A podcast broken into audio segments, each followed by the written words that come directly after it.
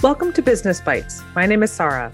This is the podcast for busy professionals who want the quick hits of business terminology, historical context, and strategies for integration. This week, we're going to be talking about a RACI matrix. A RACI matrix helps bringing in the structure and clarity when we're thinking about projects, roles, and the individual members. It's a way for outlining and recording responsibilities in the easiest and simple ways. Oftentimes, the success of our project depends on who are the people that are responsible, accountable, informed, and consulted. This framework delineates every milestone in the project that needs to be executed, assigned, or taken responsibility for. This term was first coined in the 50s as either a decisions rights matrix or responsibility charting. It's a really helpful tool to think about how you are assigning those responsibilities. When starting to do a RACI matrix, there are six different phases that you can think of when adapting it. First, identifying and listing all of the tasks and responsibilities associated with completing the project. Second, classifying all the participants that are involved in completing and or delivering the project. Third, addressing the need of the identifying the individuals who are supposed to be responsible, accountable, informed, or consulted for each task. Four, assigning no less than one stakeholder with each task who's responsible for heading or managing it. Five, resolving all of the conflicts at once when they arise as you're filling out the document, and making sure that only one participant is accountable for each specific task.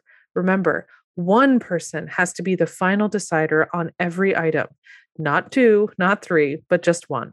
And six, clarifying and eliminating any ambiguities if they exist by discussing and approving that matrix with all participants before starting the project. In an organizational structure, this RACI matrix can be really widely used and helps present an immediate overview for any individual coming into the operation. It has clear deliverables so that people can understand the different roles that they have in each of those situations.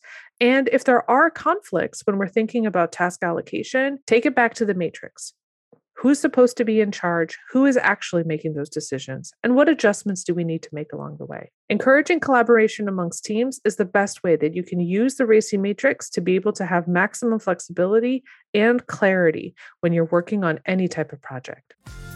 This has been Sarah with Business Bites.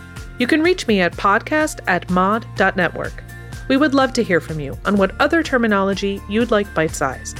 As always, give us a quick rating on your platform of choice and share this podcast with a friend. Business Bites is a production of Evergreen Podcasts, hosted by me, Sarah Esmail Begi Bartlett. Our production team includes Nija Galladay, Hannah Ray Leach, and Gray Longfellow. We'll see you next time.